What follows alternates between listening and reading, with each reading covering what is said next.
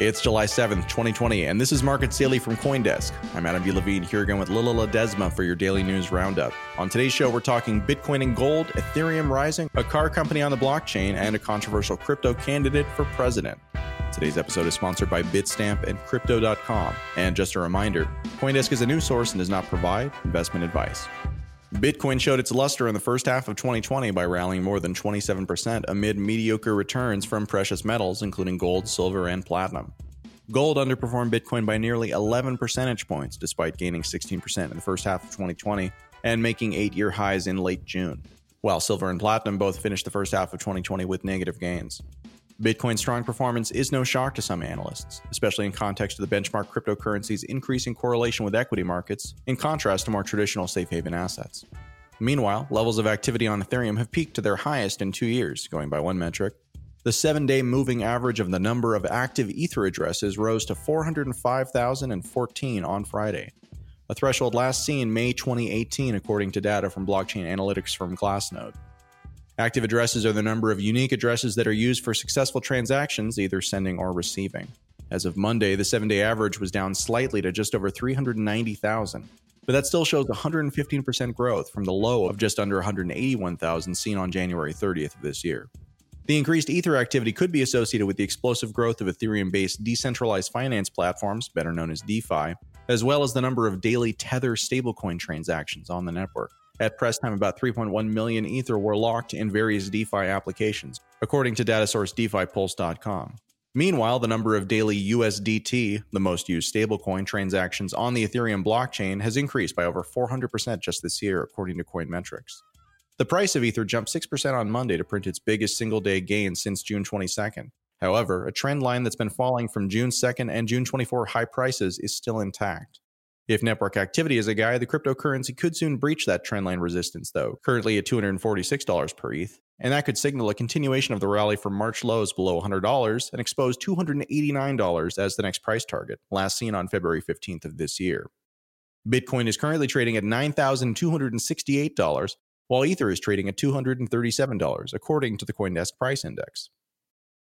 Savvy attackers might be able to loot Bitcoin from others by way of the Lightning Network if users aren't careful, a new cybersecurity report warns. The Hebrew University of Jerusalem computer scientists Jona Harris and Aviv Zohar have taken a closer look at the systemic Lightning Network attack that could lead to a loss of funds. The problem with the Bitcoin blockchain is it's slow to settle payments and it only supports a few transactions per second. The Lightning Network is a second layer solution that helps to solve this massive problem by pulling payments off the Bitcoin blockchain. But Lightning is still tied to the Bitcoin blockchain. This attack exploits the connection and tries to take advantage of Bitcoin's limitations. Before Harris's and Zohar's reports, no one had done a deep analysis to measure in detail how feasible such an attack would be. These researchers found that an attack is not very hard and it could be lucrative for attackers. The whole point of the Lightning Network is to keep funds, quote, off chain, meaning off the Bitcoin blockchain. That way, people can make BTC payments while using Bitcoin's scarce block space as little as possible. There's an expiration date built into each transaction by which users can send their Bitcoin back to the blockchain without someone stealing it. Lightning uses hash time locked contracts secured by cryptography so that users don't have to trust their money with these complete strangers. HTLCs, as they're known, have baked in rules, such as requiring knowledge of a secret to obtain the Bitcoin inside, which none of these intermediary strangers know. But the researchers are exploring a way to game the system. In short, HTLCs build a deadline into each of these payments, giving users a chance to settle their funds on the Bitcoin blockchain if something goes wrong. After this deadline passes, the HTLCs are up for grabs. As a result, a malicious user can steal the funds held in the contracts. Attackers could take advantage of the blockchain congestion and pair it with exploiting the deadlines. The attack relies on the Bitcoin blockchain being filled to the brim with transactions so that no more can get through. The attacker hopes he or she can push the contract past the built in deadlines, and if successful, the attacker can begin to loot the expired contracts.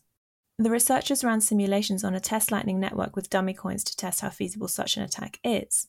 The attacker will attempt to simultaneously close as many channels as possible to increase the number of transactions sent to the blockchain, increasing the chance of success. Using their simulations, the researchers found that attacking 85 channels at once was enough to guarantee a successful attack. Harris notes an attacker targeting 100 channels could mean a payday of over a million dollars. Still, the research could be seen as part of a broader effort to improve the payment system and, one hopes, make it safer for more users. In this way, Bitcoiners like to describe Bitcoin as anti fragile. The more a system fails and the more it's subject to attacks, the stronger it gets. To put it another way, what doesn't kill you makes you stronger. This episode and the following messages are brought to you by Bitstamp and Crypto.com.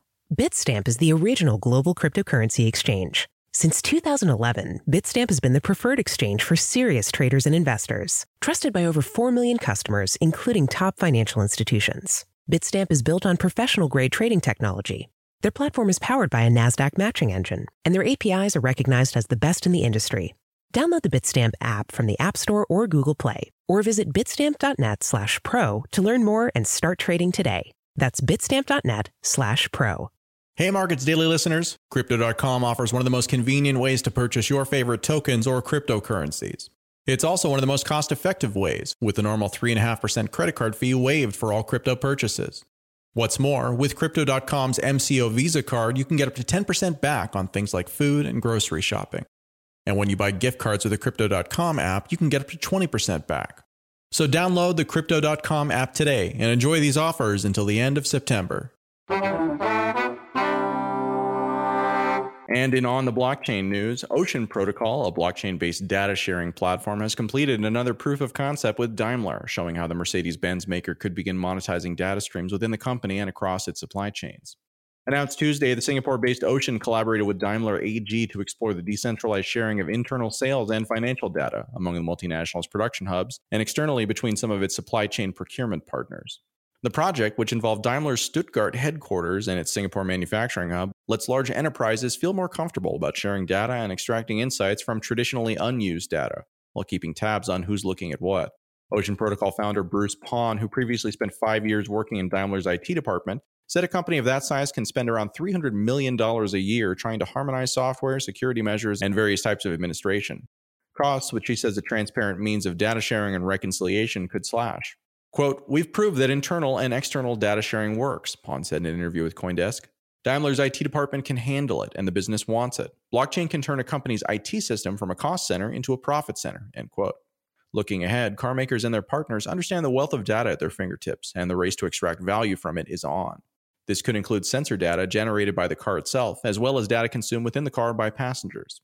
Pon predicts the first data market based subsidies might occur with trucking companies or delivery service vehicles, Quote, there are ways to securitize a whole data stream moving forward, like all the DHL drivers in the city of Los Angeles, for instance. It's a technology that can put the automakers on an even footing with the Googles and the Bloombergs of the world. End quote.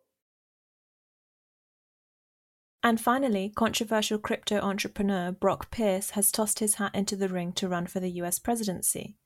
Pierce, who is known for his role with Block.one and the EOS token, as well as for co founding Tether, filed as a candidate with the Federal Election Commission on Monday, according to the FEC's website. Pierce has not yet named a vice presidential candidate, according to the filing. But he's taking votes on Twitter, no experience required. And that's the news. Thanks for listening. We'll be back with your next news roundup on Wednesday. And just a reminder the Coindesk is a news source and does not provide investment advice.